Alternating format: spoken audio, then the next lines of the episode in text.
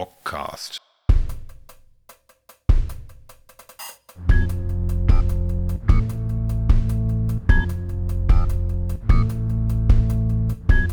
Heute bei mir im Bockcast ist die Silvie Mietzekatze, ein Mädchen aus Dinslaken, das in die weite Welt ausgezogen ist, in die Vereinigten Staaten von Amerika. Sie ist hier bekannt gewesen als Schreiberin fürs Plastic Bomb, gehört zu den Plastic Girls der zweiten Generation, die Ende der 90er regelmäßig fürs Plastic Bomb geschrieben haben. Dann hat sie eine Band gehabt, zusammen mit Bernie Blitz, die Cockroach Candies, die einigermaßen bekannt waren.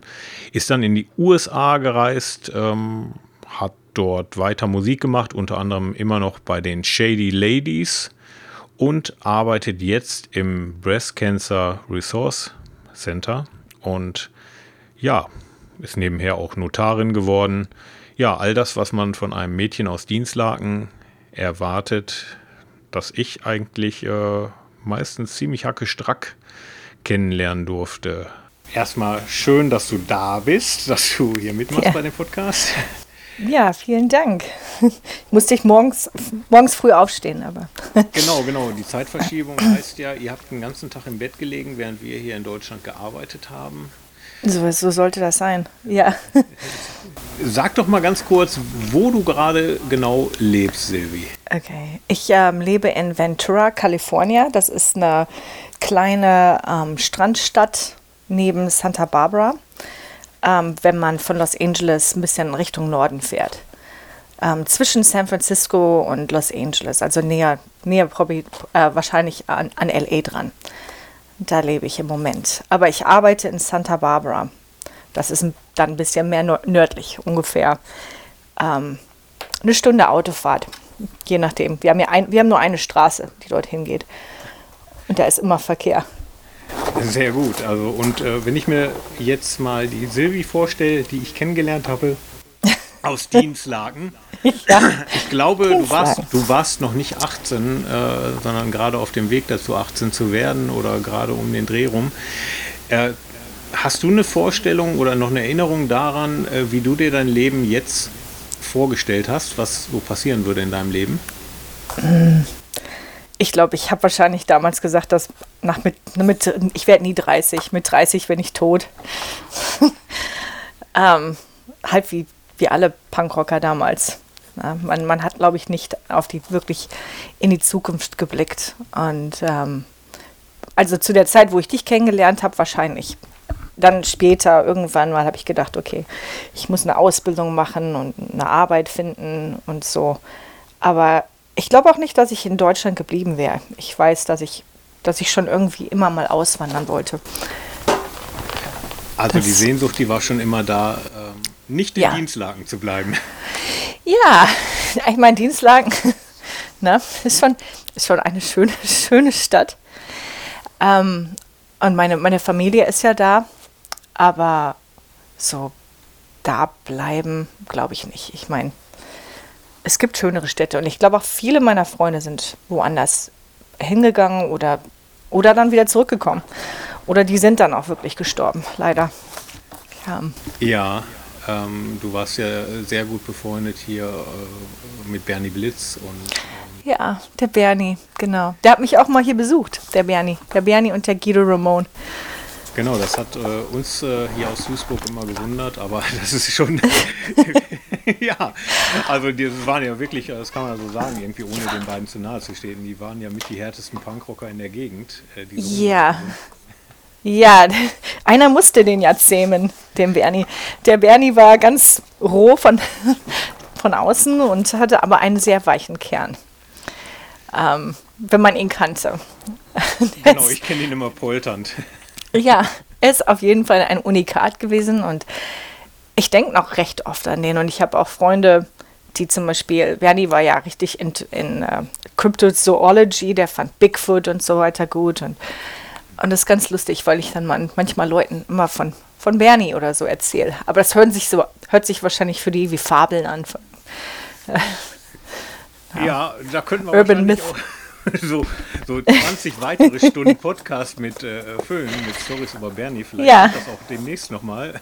Ja, vielleicht sollte es. Aber du hast dann ja auch schon relativ früh, du hast auch fürs Plastic Bomb damals geschrieben, kann ich mich erinnern. Wenn man das Schreiben nennen kann. Ja. Ja, die Siggi oder Jessica, die ist ja, nennt sich ja jetzt wieder Jessica. Wir haben damals fürs Plastic Girl geschrieben und das war auch ganz, ganz lustig. Bands interviewt. Also, weil wir beide, ich meine, ich fand Musik, Punkrock war schon immer wichtig. Das hatte schon immer einen wichtigen Teil in meinem Leben. Und dann dafür zu schreiben, war einfach cool. Und dann noch umsonst auf Konzerte zu gehen. Vielleicht mal ein Backstage-Bier umsonst zu kriegen. Genau, das eine oder andere. Das war der Grund. Ja. Genau, und dann hast du im Prinzip auch eine Band gegründet, die Cockroach Candies. Die wollen wir ja nicht unerwähnt lassen. Ja, mit dem Bernie.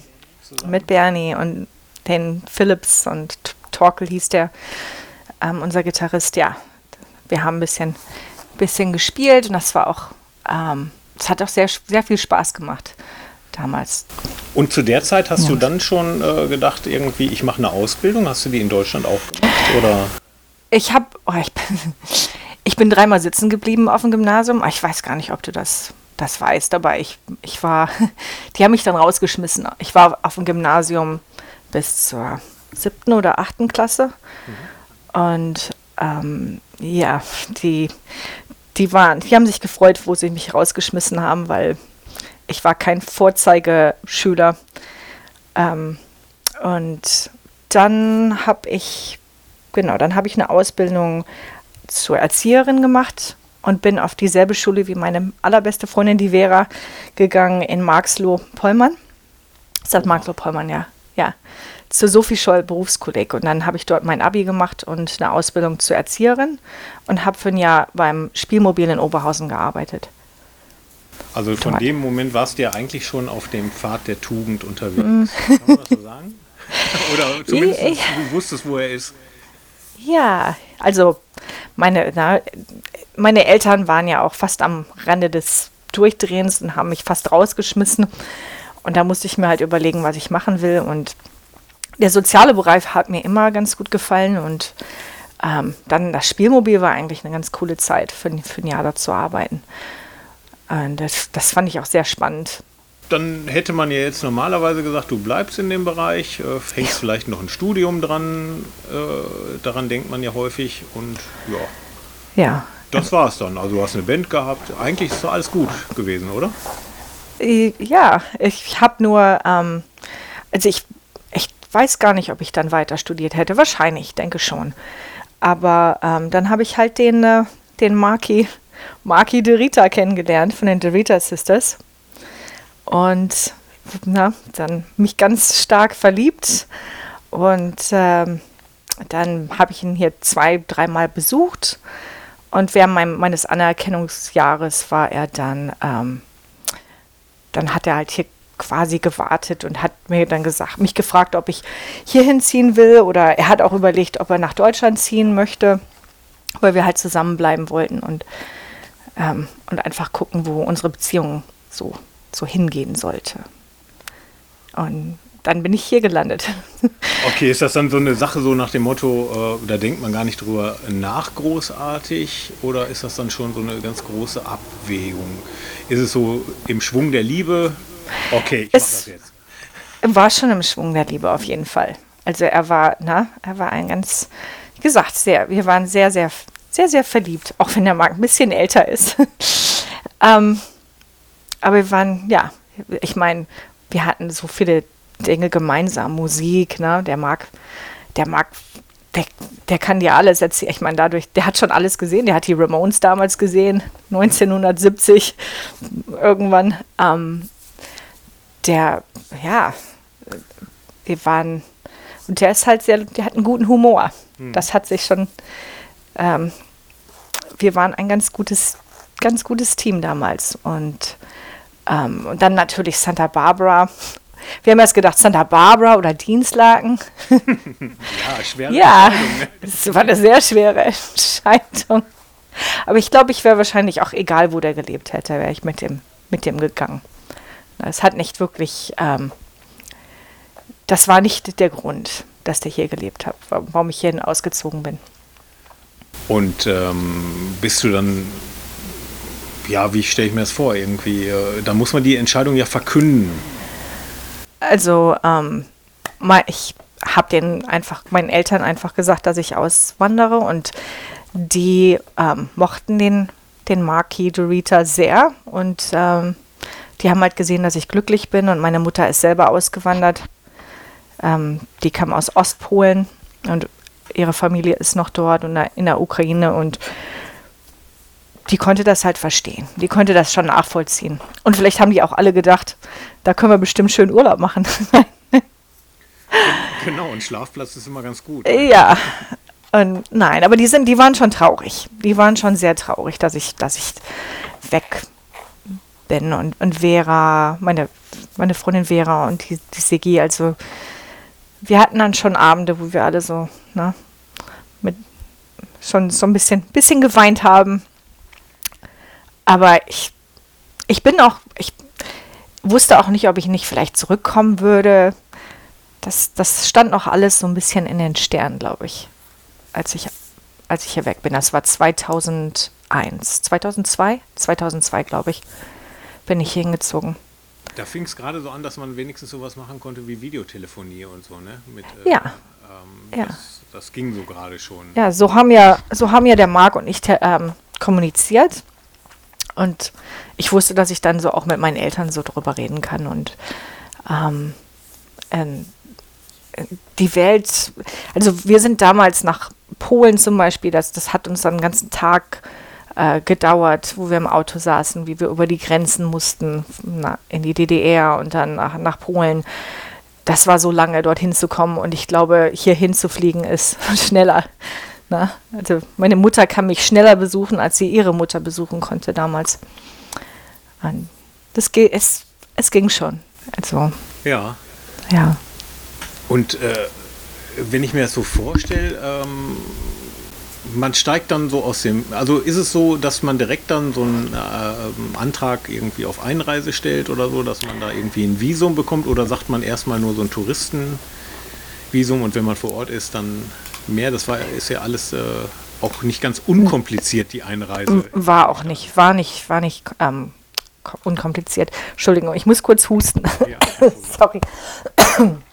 Der alte Raucher husten ein. Warte. Okay. Ich bin damals, ich habe versucht, ein Visum zu bekommen. Wir wollten eigentlich so ein Verlobtenvisum, glaube ich. Denn zuerst, glaube ich, so ein verlängertes Visum. Die Botschaft hat aber gesagt, dass ich beweisen muss, dass ich in einem Jahr noch meinen Job habe. Das wollten die. Und ich habe mit meiner Chefin gesprochen, und sie sagte, das können wir dir nicht garantieren. Ich wollte erst für ein Jahr hier hinkommen. Und dann hat der Marc mit einem Anwalt geredet, und der Anwalt meinte, warum heiratet ihr nicht einfach? Ne? Und hat dann auch damals eigentlich Sinn gemacht, dass wir heiraten. Habt ihr dann in Dinslaken noch geheiratet vorher? Nein, wir haben... In Las Vegas natürlich? In Las Vegas und mit Elvis und so. Also es war... Ich habe gesagt, wenn ich mal heirate, dann richtig assi in Las Vegas mit Elvis. Und das war eigentlich ganz cool. Das war so eine... Du bist da rein, und da waren schon noch andere Leute, die anstanden. War eine recht schnelle, aber eine ganz coole Hochzeit, die wir hatten. Meine Eltern waren auch da. Ja, ich glaube, das hätte nicht besser sein können damals. Und da musst du halt die anderen, musst du dann zum Konsulat, und du musst dann deine Green-Karte ständig erneuern. Du hast auch ein Interview, wo die dann den Marc und mich befragt haben. So richtig, wie man das halt in den Filmen kennt. Die wollen einem halt sicher gehen, dass du nicht geheiratet hast, nur um eine Green Card zu haben. Und das war eigentlich ganz easy, obwohl der Typ hat sehr gelacht, als er unsere Hochzeitsfotos gesehen hat, weil das hier sehr unklassisch ist. Die Leute haben riesige Hochzeiten. Und Hochzeit ist ein eigenes Geschäft in den USA. Man muss ja auch verheiratet sein. Jeder will hier verheiratet sein. Ja. ist ein bisschen seltsam. Ja, und dann bei diesen Gesprächen spielte das eine Rolle, wenn du sagtest, die Wurzeln liegen quasi im ehemaligen Ostblock, dass da auch noch irgendwie so Fragen kommen, so nach dem Motto, was man denn damit noch zu tun hätte oder sowas in der Richtung. Nein, ich meine, bei der Einreise hast du ja immer, du musst, glaube ich, immer sagen, ob du vielleicht Kommunist bist oder so oder in einer kommunistischen Partei warst. Aber ich bin ja in Deutschland geboren, meine Mutter hat mich quasi über die Grenze geschmuggelt. Die sind eingewandert nach Deutschland, wo sie hochschwanger war. Also, ich habe halt immer die deutsche Staatsbürgerschaft gehabt. Da war das, glaube ich, nicht so ein Problem. Wäre ich von woanders her gewesen, wäre das vielleicht problematischer gewesen. Mhm. Und dann bist du auf einmal da. Die Eltern sind weg, die Hochzeit ist vorbei. Und jetzt, wenn ich mir das so vorstelle, du bist ja, sag ich mal, bis auf den Markt dann erstmal allein da. Ja, du bist alleine. Und das ist auf jeden Fall schwierig. Und ich glaube, ich habe auch mit der Vera dann fast täglich telefoniert, mit meinen engsten Freundinnen und habe dann auch wirklich versucht, mit allen Leuten immer in Kontakt zu bleiben. Und ich hatte eine deutsche Zeitung, ich hatte deutsches Fernsehen, hat der Marc mir, glaube ich. Also der Marc wollte schon, dass ich mich hier richtig wohlfühle. Und ich konnte ja die ersten paar Jahre nicht arbeiten so lange oder ich musste ja erst auf die Green Card warten, weil technischerweise, wenn du hier hinkommst, du kommst auf ein Touristenvisum, reist du ein und danach haben wir dann halt geheiratet und eigentlich für eine kurze Zeit bist du illegal hier. Und unser Anwalt hat gesagt, das ist einfach eine Zeit lang, wo du hier bleiben musst und nichts machen kannst. Und während der Zeit habe ich dann wirklich nichts getan. Rumgesessen und mit Freunden geredet, ein bisschen geschrieben. Ich glaube, damals habe ich auch noch ein bisschen was für die Plastic Bomb geschrieben. Ja, so ein bisschen meinen Hobbys nachgegangen und war ich auf Jugendrente. Ne? Genau, so richtig quasi Sonnenschein, so ein bisschen wie im Paradies gefangen oder so. Eine Vorstellung habe ich mir so ein ganz klein bisschen. Oder war das jetzt nicht so ein zentrales Thema? Der Marc, in Santa Barbara kannte der gar nicht so viele Leute, weil der Marc immer nach L.A. gefahren ist, um mit seiner Band, mit den Rita Sisters zu spielen. Selber in der Stadt hatte der eigentlich nicht wirklich Freunde. Und seine Familie lebt ja auch nicht in Santa Barbara.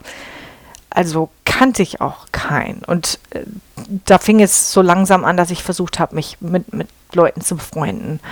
Und übers Internet, das Gute ist ja übers Internet, du kannst ja anfangen, Leute zu finden und da gab es ja Craigslist, ich weiß nicht, ob es das bei euch gibt, glaub schon, Craigslist und da kannst du dann, das ist so ein Internetportal, wo du kannst dort alles entweder verkaufen oder du kannst sagen, ich suche Freunde, andere deutsche Freunde oder so. Ich hab wirklich versucht, auch andere Leute zu finden, mit denen ich zum Beispiel Deutsch sprechen kann, aber da waren das war ein bisschen seltsam, weil wir sonst nichts gemeinsam hatten. Wirklich Deutsch war der einzige Common Denominator, wie man hier so sagt. Das einzige, was uns verbunden hatte. Stimmt, da hat man sicherlich auch den einen oder anderen merkwürdigen Typen kennengelernt. Ja, ich habe ein Mädchen kennengelernt, die ist hier als Au-pair angekommen, hat dann den Mann von der Frau weggeheiratet, hat mir erzählt, sie mag keine Musik, sie sitzt nur rum und sie mag Stille. Also, ja, da waren einige Leute, die waren ganz seltsam. Und nach habe ich dann halt die ganzen Punkrocker, wenn man das so nennen kann hier, in Santa Barbara kennengelernt. Es gibt ja so eine kleine Punkrock-Szene und Marc und ich, wir sind dann immer zu allen Konzerten gefahren oder nach Los Angeles und dann findet man halt schon gleichgesinnte Menschen. Ja. Dann habt ihr auch zusammen Musik gemacht? Also ja, das ist das andere. Ich habe mit den Dorita Sisters erst zusammen gespielt, aber ich wollte eigentlich keine Yoko Ono sein. Ich wollte nicht seine Band fronten. Wir hatten Projekte, das hieß Rita Sisters 77 und wir haben dann nur so Songs gecovert. Und dann hat er dann halt die Rita Sisters weitergemacht und wir haben dann eine Band gegründet, die hießen Silent Meow. Eigentlich sollte das eine pure Frauenband werden, aber es war sehr schwierig, irgendwelche Frauen zu finden, die Punkrock-Musik spielen hier. Und das hat dann halt nicht immer geklappt. Wir hatten ein paar Frauen in der Band, aber permanent. Später waren das leider dann, hat das nie geklappt. Die meisten Leute, Santa Barbara ist eine Stadt auch, wo viele Leute einfach nicht für immer leben, weil das so teuer ist und die kommen ja wirklich nur für eine kurze Zeit hin. Ich denke, das ist auch die amerikanische Mentalität. Man wohnt in einer Stadt und dann zieht man weiter. Zieht man dorthin, wo die Arbeit ist. Ne? Und die Kommunikation, ich glaube, ja, das Englisch sprechen, ich denke mal, wenn du 3 Schuljahre wiederholt hast und dann ja. Ich sag mal, ja, ein bisschen Punkrock-Englisch. Mein Englisch war nicht so gut. Ich habe Freunde, die haben mich The Silvinator genannt, weil ich so wie Arnold Schwarzenegger wohl geredet habe. Bis auf Fuck this und Fuck that konnte ich wirklich nicht gut Englisch. Also das hat sehr gehapert. Und das wurde halt besser mit der Zeit, klar. Einfach nur je länger du lebst. Ja, je länger du hier lebst. Ich habe das gelernt. Ich habe auch mich so ein bisschen adaptiert. Und dann lernst du den ganzen Slang kennen. Und ich bin auch zur Schule gegangen später, weil ich dachte, ich muss ja irgendwas noch lernen. Und Erzieher hier, also es gibt ja sowas wie Spielmodell hier gar nicht. Und Erzieher, dann kannst du wirklich nur im Kindergarten arbeiten, aber du wirst ja ganz, ganz schlecht bezahlt. Ja, und mit den amerikanischen Eltern wollte ich auch nicht wirklich zusammenarbeiten. Das ist eine ganz andere Liga als in Deutschland. Wir sprechen nur dem Klischee der Hubschrauber-Eltern, die alles wissen wollen oder alles wissen wollen und überall dabei sind. Ja, die amerikanischen Eltern sind einfach... ich glaube, im Moment ist das sehr schwierig für Lehrer. Du bist Lehrer, ne? Ja. Stimmt. Stimmt, du wirst das wohl kennen. Aber hier ist das so, dass die Eltern dann wirklich alles, wie nennt man, Micromanaging. Und die machen das nicht einfach für die Leute. Und ich versuche die auch immer zu verstehen, wenn ich jetzt selber als Mutter zu einem Elternsprechtag oder so muss. Dass ich verstehe die schon.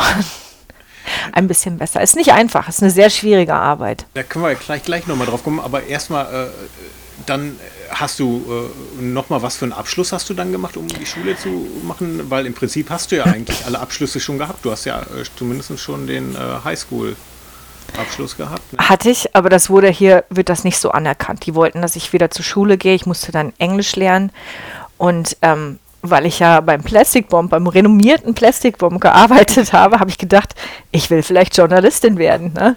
Ja.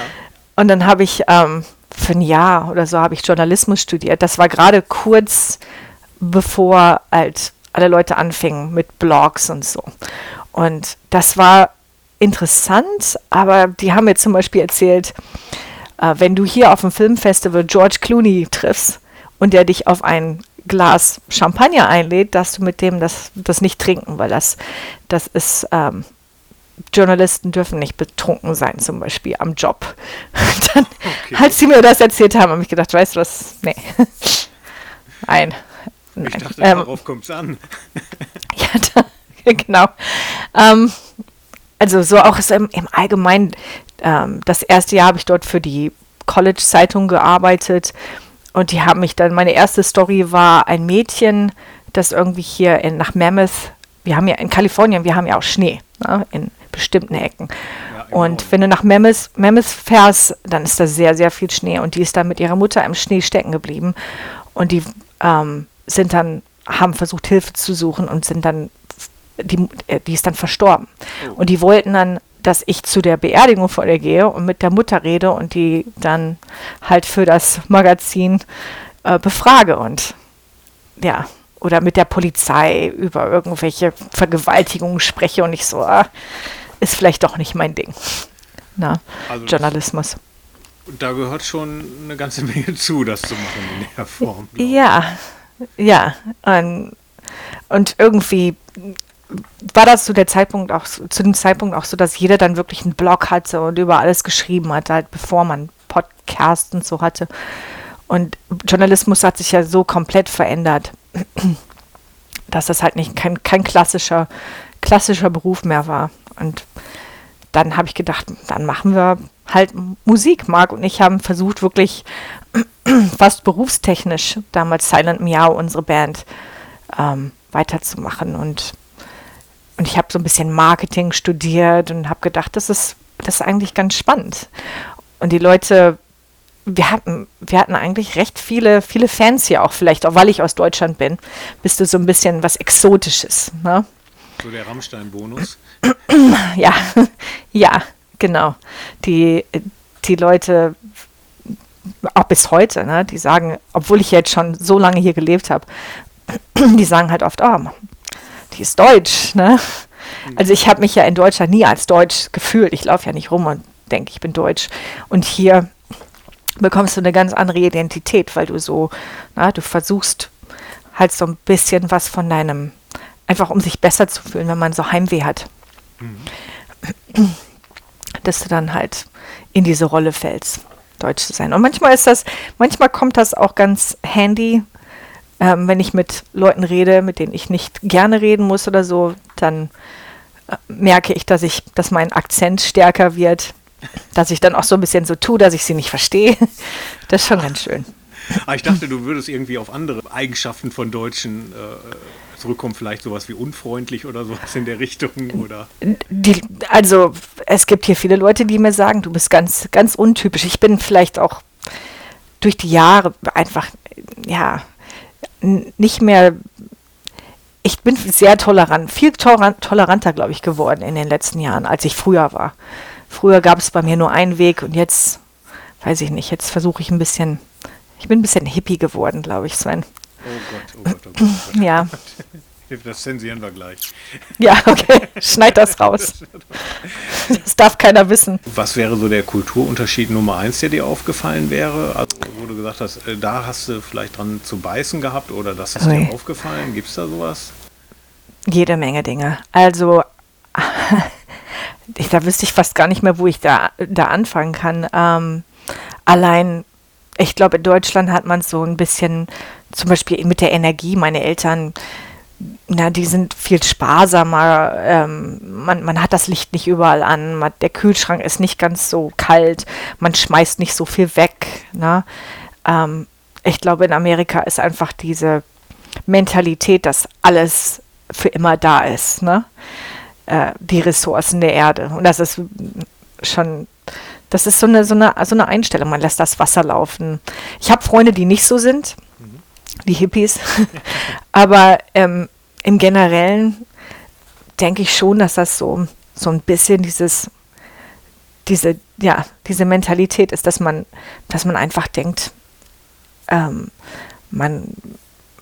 ich glaube, die Leute denken hier einfach nicht wirklich so sehr über die Konsequenzen über die längeren Jahre nach. Das ist vielleicht mehr eingeprägt in Deutschland. Vielleicht auch, weil es ein viel kleineres Land, ne? Ist ja kleiner als Kalifornien. Ne? Die USA ist so riesig groß. Du hast hier Leute von allen Lebensteilen. Und das Gefühl, und dann ist immer noch so da, obwohl ihr auch ordentlich Waldbrände vor der Tür habt. Ja, wir haben sehr viele Waldbrände.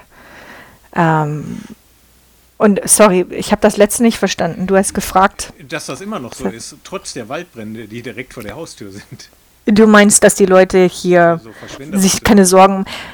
Es gibt ja so. Also du hast ja die Leute, die sagen, Klimawandel gibt es gar nicht, das ist ja normal. Dann hast du die anderen, die halt sagen, man muss da schon auf die Erde aufpassen. Also ich glaube, das Problem ist, dass alles so politisiert wird. Ja, sobald du in eine politische Richtung gehst, kannst du nicht in die andere politische Richtung gehen und dann hören sich die Leute nicht zu. Ich glaube, wenn alle sich hinsetzen würden und dann wirklich jeder einfach damit übereinstimmen kann, dass wir doch eine Zukunft brauchen und dass es doch wichtig ist, dass wir unsere Heimat hier beschützen quasi. So, dann würden die Leute vielleicht auch mehr miteinander reden. Aber die meisten Leute, die verschiedener Meinung hier sind, reden miteinander nicht mehr. Aber das ist auch, glaube ich, in den letzten Jahren, seitdem Trump Präsident war, passiert, dass wir so richtig gespalten sind hier. Aber von der Einstellung her, glaubst du, sag ich mal, diese Bewusstheit oder Sparsamkeit, das ist so eine deutsche Eigenschaft, die du mitgebracht hast, ohne drüber nachzudenken? Oder ist das eher so jetzt etwas, was so geweckt wurde durch das Umfeld, in dem du dich bewegst? Also ich denke schon, dass das so eingeprägt ist, aber das kommt auch an meine Erziehung dran. Es ist ja, vielleicht ist nicht jeder so, aber so zum größten Teil, ja, meine Eltern, die haben mir immer gesagt, lass das Wasser nicht laufen. Na, die haben mich schon so erzogen, dass ich mehr Respekt halt habe für mein Umfeld. Und ich würde nicht sagen, dass die Leute hier nicht respektvoll sind, aber ich denke einfach, man hat hier ja alles. Na, man ist hier, glaube ich, ein bisschen mehr verwöhnt. Und das ist dadurch, dass ja auch viele Leute einfach von allen möglichen Kulturen zusammenkommen. Na, denke ich, dass die Leute hier so dieses, wir sind Amerikaner, der Patriotismus ist ja komplett anders, als der zum Beispiel in Deutschland ist. Wenn du in Deutschland, der Patriotismus, der geht ja so in eine andere Richtung. Und ich denke, hier hast du auch viele Mexikaner, die sehr amerikanisch patriotisch sind. Ne? Das hat da nicht unbedingt was mit der Rasse zu tun. Aber die leider in den letzten Jahren, ich glaube, die Leute, da gibt es einige Boneheads hier, die versuchen, das dann da reinzubringen. Das ist sehr, sehr kompliziert. Ne? Ja. Aber kommen wir zu dir zurück.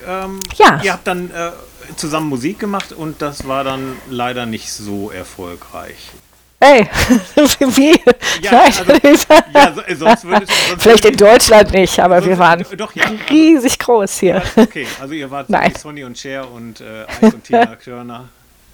Also wir waren hier, das war schon recht erfolgreich, also was heißt erfolgreich? In dem Genre Punkrock, klar. Aber wir haben ja, wir sind jetzt nicht getourt oder so, aber wir haben ja schon sehr oft gespielt und das ist dann auch, also wir hatten schon unseren Circle of Fans. Das war schon eigentlich ganz gut. Da waren immer Leute auf den Konzerten. Ja. Und dann Marc und ich haben dann beschlossen, einen kleinen Rita in die Welt zu setzen. Ne? Ja. Und 2009, ja, ist unser Kleiner dann geboren. Genau. Genau, und dann dreht sich erstmal alles um das Kind, um Harvey? Ja, Harvey, genau. Ja, ums Kind. Und da musst du das erstmal am Leben erhalten, das Kind, ne? Wenn die dir das mitgeben im Hospital, das ist dann schon sehr seltsam, so ein kleines Wesen, dass die einem das wirklich anvertrauen. Ja. Und ja, so die ersten 2-3 Jahre waren, glaube ich, sehr, sehr schwierig einfach, diese Lebensumstellung mit einem Kind. Und dann habe ich, glaube ich, auch meine Familie mehr vermisst, weil das wirklich ja nur Marc und ich waren. Und das hat sich dann auch leider negativ auf unsere Beziehung ausgewirkt, glaube ich. Wir haben das, alle Schwachpunkte in der Beziehung sind dann so quasi ans Tageslicht gekommen und dann hatten wir leider eine nicht so schöne Trennung. Ja? Ja. Wir haben uns dann getrennt und dann auch scheiden lassen. Und dann musste die Silvie erstmal gucken, was er dann macht. Ja. Im Land der unbegrenzten Möglichkeiten. Genau. Ja. Ist jetzt neben diesem, ich sag mal, das ist ja sozusagen eigentlich jetzt erstmal eine sehr große Katastrophe, würde ich einfach sagen, auch im Nachhinein. Ja. Eine Scheidung im immer noch fremden Land, vermutlich, noch nicht ganz so vertraut. Ja. War dann dieser Punkt erreicht, wo du gesagt hast, dass du eventuell nach Deutschland zurückgehst? Oder? Ich habe da schon mal drüber nachgedacht, aber ja, wenn du ein Kind hast, dann bleibst du dort, wo dein Kind ist. Und ich glaube, der Marc wäre jetzt nicht nach Deutschland gezogen. Ne? Mir war das schon bewusst, dass wenn wir ein Kind haben, dass ich wahrscheinlich für immer, solange der Kleine halt nicht erwachsen ist, hier bleibe. Und ich wollte auch immer, dass er mit seinem Vater aufwächst. Ne? Also ich hätte jetzt nicht versucht, dem Vater wegzunehmen. Das heißt, das war nie so ein Sorgerechtsstreit oder sowas im Raum? Ein kleiner Sorgerechtsstreit. Es ging mehr um na, Tage, weil der Marc zum Beispiel, der wollte ihn jeden Tag sehen und ich habe gesagt, das geht halt nicht wegen Arbeit und so. Das sind so kleine Dinge, wo wir uns drüber gestritten haben, die damals natürlich sehr groß waren für uns, aber ja, es war nie so, dass wir uns darüber gestritten haben, dass ich dann auch wieder zurückgehe. Also das war ganz klar, das wollte ich nicht. Ich wollte nie, dass der seinen Vater verliert. Das finde ich nicht richtig, ne? Das heißt, ihr seid dann beide in Santa Barbara wohnen geblieben? In der Gegend? Ja, zuerst. Also der Marc hat auf seinem Grundstück noch ein anderes Haus, da bin ich erst eingezogen. Aber auf die Dauer ist das auch nichts. Ich hatte Gott sei Dank einen guten Freundeskreis, ein paar Leute um mich herum, die mir auch ein bisschen geholfen haben, ohne die ich das wahrscheinlich alles nicht geschafft hätte. Und dann bin ich in die nächste Stadt gezogen, das heißt Carpinteria, weil Santa Barbara ist sehr, sehr teuer. Und wenn du dann von vorne anfängst und dann auch gucken musst, dann ist das Lotterleben vorbei. Ja, das ist überhaupt die Situation. Also du bist dann in dieser Situation, du bist geschieden, du hast ein Jahr Journalismus studiert, ohne es zu Ende zu bringen.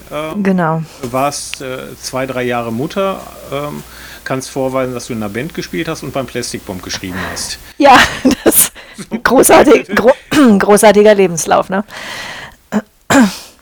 Ja, es war halt wirklich schwierig, wieder ins Berufsleben einzusteigen, nach all den Jahren. Und ich habe dann, zuerst habe ich in einem betreuten Wohnheim, oder nicht Wohnheim, das sind so Wohnungen. Ich habe für eine Organisation gearbeitet, ich glaube, ich habe einen Frosch im Hals. Muss mich mal kurz räuspern. Okay. Und einen Schluck Kaffee trinken. Gerne. Es ist ja morgens hier. Ja. Mhm. Genau. Okay. Ja, ich habe für eine Organisation gearbeitet, die mit Schwerbehinderten zusammenarbeitet. Die besucht man dann in ihren Wohnungen. Aber die war sehr shady. Du kennst das Wort shady, ne? Shady Lady. Shady Lady, also suspekt. Ich weiß gar nicht, wie man das übersetzt. Und die haben mich da zu Wohnungen geschickt. Die erste Wohnung, wo ich hingegangen bin, war eine Frau, die hatte halt eine Colostomy-Bag. So einen künstlichen Darmausgang, so einen Beutel. Und die hat mir dann gesagt, okay, das musst du wechseln. Und ich kannte mich überhaupt nicht aus mit den Dingen. Ja. Und die haben auch jeden eingestellt. Die Person, die vor mir da war, ein Junkie, lag dort im Klo. Da wurden immer Sachen geklaut und dann wurde ich in eine andere Wohnung gesetzt, wo dann eine Lady hatte Pica-Syndrom. Pica ist, wenn man alles isst. Die hat ihre eigenen Fäkalien gegessen. Die hat sich selber also ganz heftig. Und ich saß da, okay, ich bin jetzt hier für die nächsten paar Stunden, kriege $10 in der Stunde. Das war mein Job am Anfang. Und dann hat meine Freundin Kelly, mit der ich auch viel Musik gemacht habe, die hatte einen Job für eine sehr reiche Frau hier wir haben ja eine Ecke hier, die heißt Montecito. Sorry. Montecito, und da leben so die ganzen Reichen. Da lebt Oprah und Prince Harry und seine Bande. Und diese Frau hat dann dort gelebt und der Vater von ihr war irgendwann mal in seinem Leben der Vizepräsident von Coca-Cola. Und diese Frau war im Rollstuhl ihr ganzes Leben und die brauchte dann halt ständige Betreuung. Und meine Freundin Kelly war so die Head Nurse, die hat dort auf die Frau aufgepasst und die brauchte immer Leute, die dann auch dort helfen. Und die Frau war sehr, wie nennt man, Philanthropy. Menschenfreundlich, ja. Die hat viel von ihrem Geld genommen und hat das dann in politische Organisationen gebracht, Frauenrechte, Behindertenrechte. Und wir haben ja dann damit geholfen und mit Essen kochen und alles Mögliche. Und das war ein ganz guter Job. Ich war dort für 5 Jahre bei dieser Frau. Musste auch nicht ganz so viel arbeiten, was ganz gut war als Mutter. Und nicht so konnte dann noch weiter. Ja, die hatte auch Demenz, die Frau. Na, und dann, es war schon nicht immer einfach, aber war eine schöne Arbeit. Und sie war schon fast so wie eine Mutter zu uns. Und nach 5 Jahren ist die Frau dann leider verstorben von der Demenz. Mhm. Und dann musste ich dann auch überlegen, was mache ich jetzt?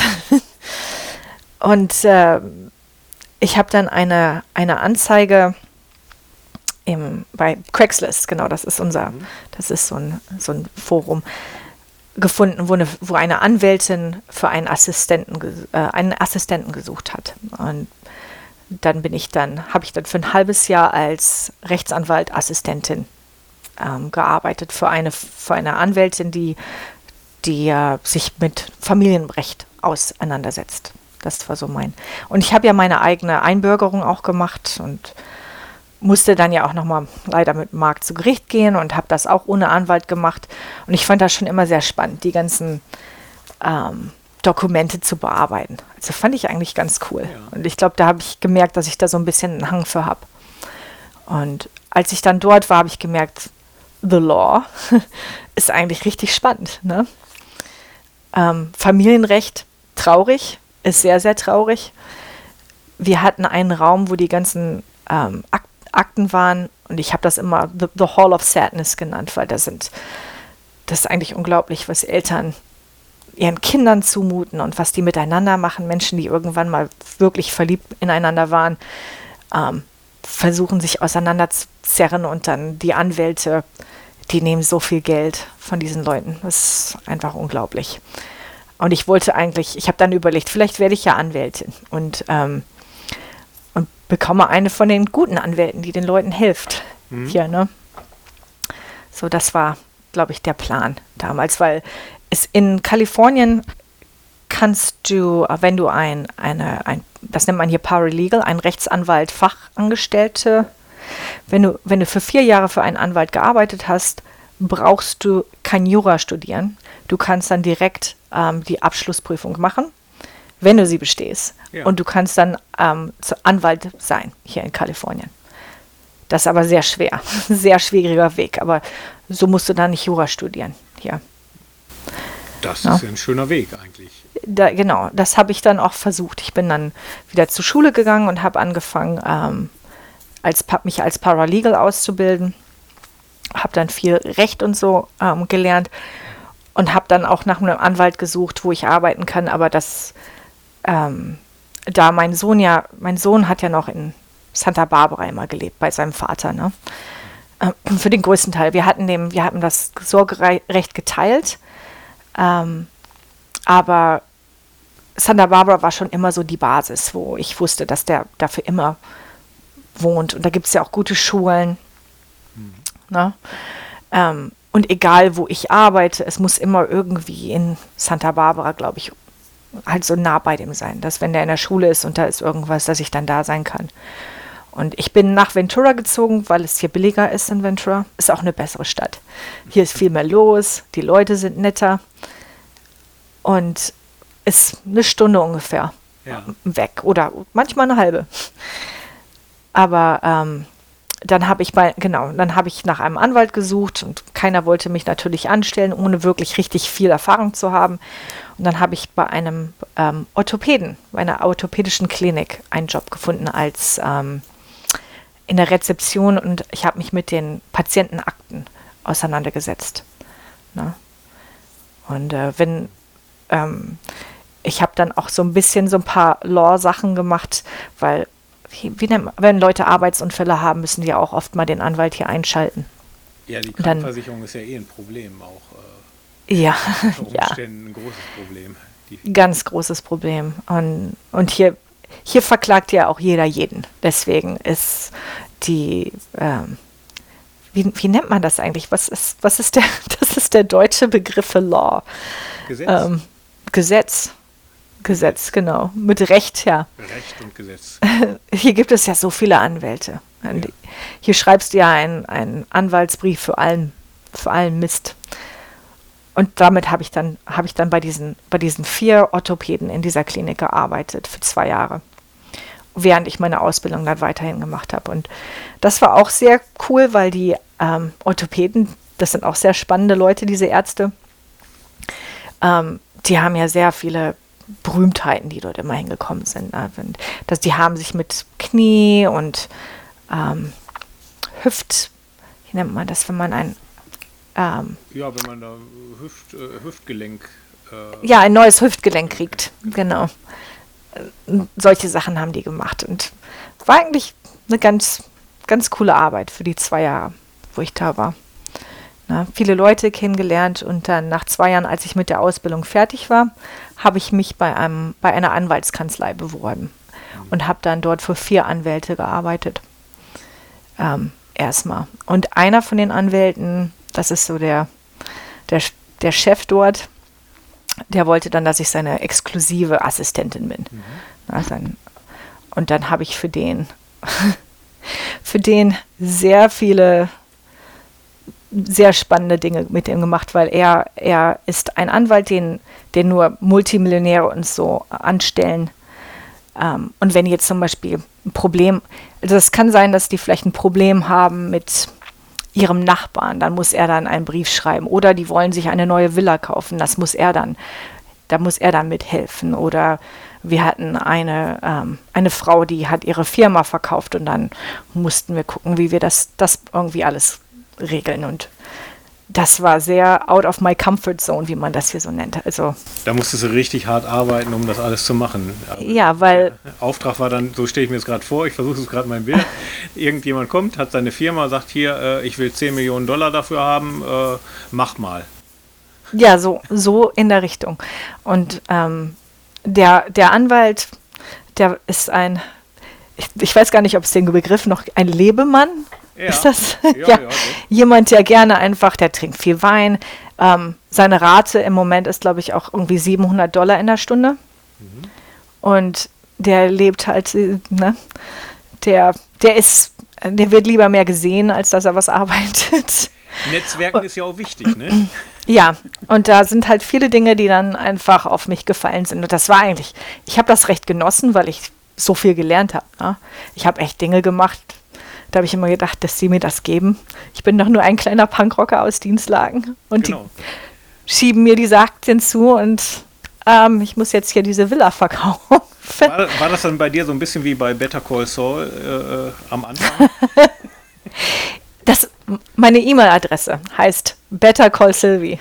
Also die ich für meine Bewerbung hatte. Und das hatte ich auch vorne drauf. Und hätte ich vielleicht nicht machen sollen, weil ich glaube, die Anwälte haben einen falschen Eindruck bekommen.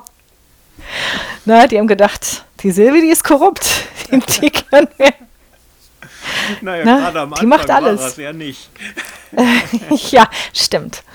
Ja, aber ist, also das Lustige ist, ich habe eine Frau kennengelernt, die hat an der Episoden für Better Call Saul gearbeitet. Eine Anwältin, die beraten hat in den Episoden. Und diese ganze Anwaltswelt ist einfach spannend. Das sind so eigene Menschen. Die sind sehr komisch, die Anwälte.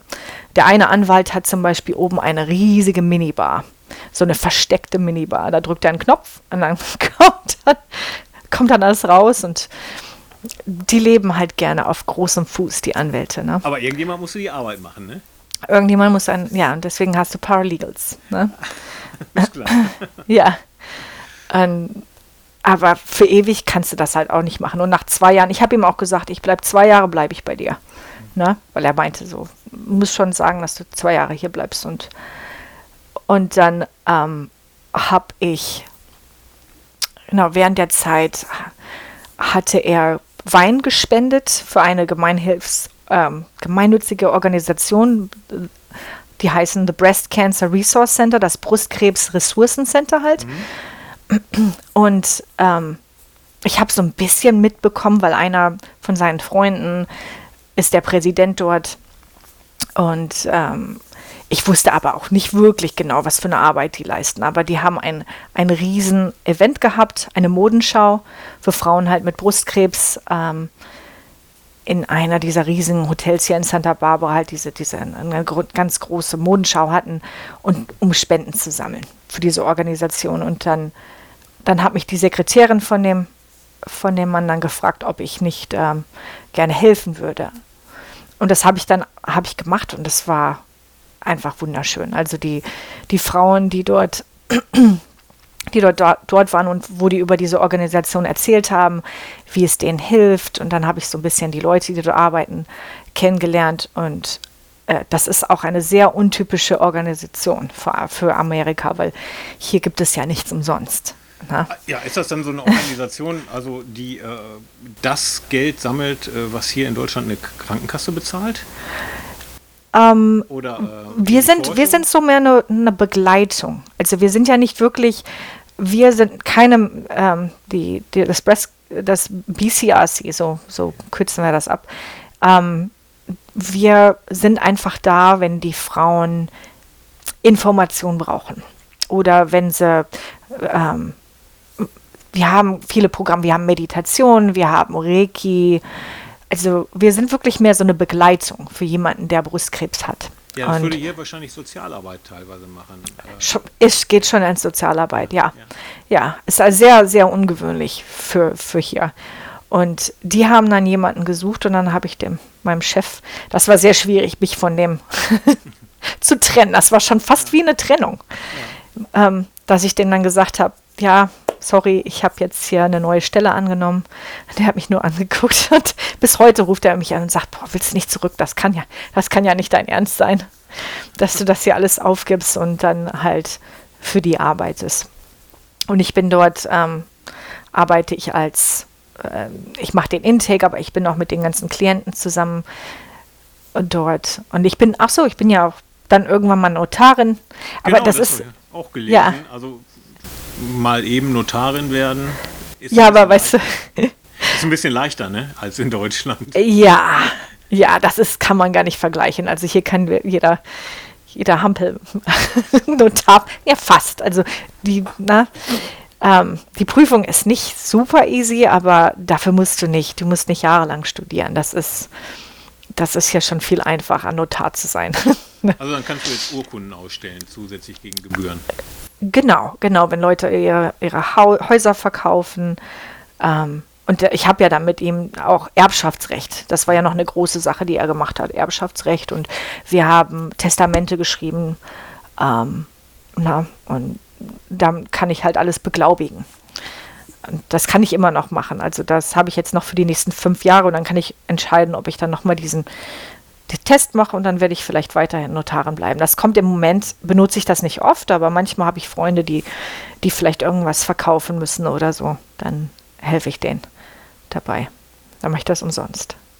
Aber jetzt bin ich seit Oktober, bin ich in dem BCRC, Brustkrebszentrum, ja. Ressourcenzentrum, genau.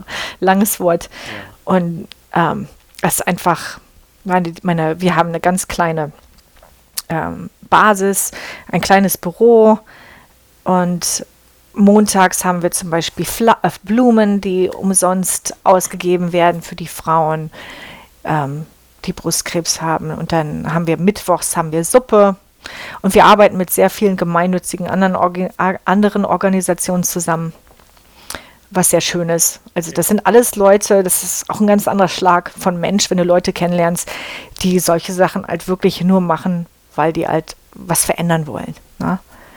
Also ich hatte jetzt gerade die Fantasie, dass du durch deinen Job bei der Philanthropin vielleicht auch so ein bisschen in die Richtung vielleicht beeinflusst worden bist und jetzt selber tatsächlich sagst, okay, ich habe die Gelegenheit, gut zu sein, also bin ich's. So ungefähr. Ja, es ist einfach schön. Also man kann das Gefühl auch nicht vergleichen. Und mein Sohn sagt auch, du bist ein ganz anderer Mensch, seitdem du da arbeitest. Weil ich wollte ja beim Anwalt, ich wollte da meine beste Arbeit leisten und auch was Gutes tun. Aber die haben zum Beispiel mein Stundenlohn, das ist nicht mein Stundenlohn, aber das ist das, was der Anwalt für mich berechnet hat, ist $150. Das heißt, wenn mich jemand angerufen hat, die konnten nicht mit mir reden über ihre Probleme, weil ich denen dann, ich habe denen dann auch gesagt, wir können uns leider nicht unterhalten, ich kann ihnen nicht wirklich helfen, nur auf der beruflichen Ebene. Ja. Und jetzt, die Leute kommen rein und die kriegen wir haben Perücken für Frauen, die halt Krebs haben und alle möglichen Ressourcen von der kleinen Bibliothek, die wir dort haben, und wir reden auch mit den ganzen Doktoren und dass sie sich dann also informierte Entscheidungen treffen können in ihrem, mit dem Brustkrebs. Und in Deutschland hatte ich einen Arzt, bei dem ich damals war, der hat die Discovering Hands, der hat blinde Frauen, die Brustkrebs ertasten, und die bildet er aus. Also da war ich schon ein bisschen, kannte ich schon ein paar Sachen. Und meine Cousine hat Brustkrebs, und fast alle, also ich meine, wenn du als Frau, ist das auch immer ein Thema, dass du halt immer irgendwie im Hinterkopf hast, und ich habe hier sehr viele Freundinnen, die halt auch irgendwann mal da durch mussten, und das sind leider so viele Frauen. Oder Männer. Wir haben ganz, ganz, ganz kleinen Prozentsatz an Männern, die auch Brustkrebs kriegen können. Die kommen zu uns. Und alles ist umsonst. Das ist das Schöne. Ne? Die kommen da rein. Für die ist das halt einfach unglaublich. Und du musst nicht die Uhr laufen lassen. Ich muss nicht die Uhr laufen lassen, ja. Das ist eine schöne Arbeit. Schwer, aber schön. Weil du weißt auch nicht, ob die Person, die heute da ist, morgen noch überlebt. Ne? Ja. Ja. Was ich wirklich jetzt nochmal, wenn ich das so im Zusammenschnitt höre, du bist ja echt ein Paradebeispiel dafür, wie Lebensläufe, sagen wir mal, nicht linear, nicht geradeaus verlaufen, sondern... Ja. Es ist einfach wichtig, umzudenken. Also ich glaube, das Schwierigste war einfach zu sagen, weißt du, wie nennt man das, wenn man aus der Comfort Zone, also etwas macht, wo man nie denken würde. Ich hätte nie gedacht, ich würde in einem Büro arbeiten. Ich habe auch nie gedacht, ich würde, weil allein schon von der Kleidung her. Ne? Ja. Für mich war das so ein bisschen so, wie wo ich früher dann auf die Bühne oder so gegangen bin, ist ein bisschen so ein Kostüm. Man verkleidet sich, und ich bin eigentlich sehr froh, dass ich nie Tattoos an meinen Händen hatte oder am Hals, weil ich mich gut verkleiden kann, ne? Auch wenn das ziemlich bekloppt ist. Ich meine, wir wissen ja alle, dass es überhaupt nichts ausmacht, wie jemand aussieht. Aber leider ist das halt im Berufswesen halt noch so, dass man das halt in bestimmten Berufen halt, wird das halt immer noch erwartet. Mhm. Und wenn eine Sache nicht läuft, dann halt die nächste machen und einfach immer sich weiterentwickeln. Ich glaube, das ist wichtig, nicht stehen bleiben. Ja. Und auch von anderen Leuten lernen und tolerant sein. So bei den Frauen, die bei uns reinkommen, zum Beispiel, egal, wir haben Frauen, die sind politisch in alle Richtungen eingestellt. Also wir haben die Crazies, die sagen, dass wie nennt man das? Drag-Shows, du weißt, was eine Drag-Show ist, ne? Die zum Beispiel sagen, ja, die Drag-Shows, die Drag-Queens versuchen, unsere Kinder zu beeinflussen, die kommen da rein. Wir haben Frauen, die halt genau in die andere Richtung gehen, die halt total links sind, dann in allem, oder manche sind halt extrem religiös, die dann auch sagen, Gott wird mich schon heilen, ich werde jetzt hier keine Chemotherapie machen. Und dann gibt es andere, die halt ihre Kristalle haben oder Atheisten sind. Und das Schöne an meinem Beruf ist, dass dass das ganz komplett egal ist. Egal, woran du glaubst. Und das macht dich sehr tolerant, weil du wirklich dann sitzt und manchmal, wenn die dir dann solche Sachen erzählen, dann versuchst du die ein bisschen zu verstehen. Ich kann sie nicht wirklich verstehen, aber es hilft, dir ein gutes Menschenbild zu bilden. Das finde ich für den Podcast ein wunderbares Schlusswort. Und wir sind jetzt auch eine Viertelstunde drüber, aber es ist nicht ganz so schlimm. Also ich finde es super interessant und total klasse, dass du das gemacht hast. Und, danke. Danke, Sven. Eigentlich wollte ich von dir wissen, wie es dir geht. Ja, das können wir gleich machen. Ich mache das Mikrofon aus. Okay. Und dann können wir noch ein bisschen weiter. Aber ich sag mal, anschließend daran, da sind so viele weitere Gespräche eventuell nochmal da. Und ich bin mir sicher, das war nicht das letzte Mal gesprochen. Ja, ich weiß nicht, so manchem, nicht wenn das so anhört. Neuen Partner haben wir jetzt zum Beispiel komplett draußen vorgelassen. Ja, also den Ryan. Genau, aber der muss jetzt leider draußen bleiben. Sorry, Ryan. Ja. Aber ich habe ihn ja auch schon auf dem Robot-Rodeo kennenlernen können. Das stimmt. Und, furchtbar netter Kerl. Ist ein sehr netter, ganz lieber.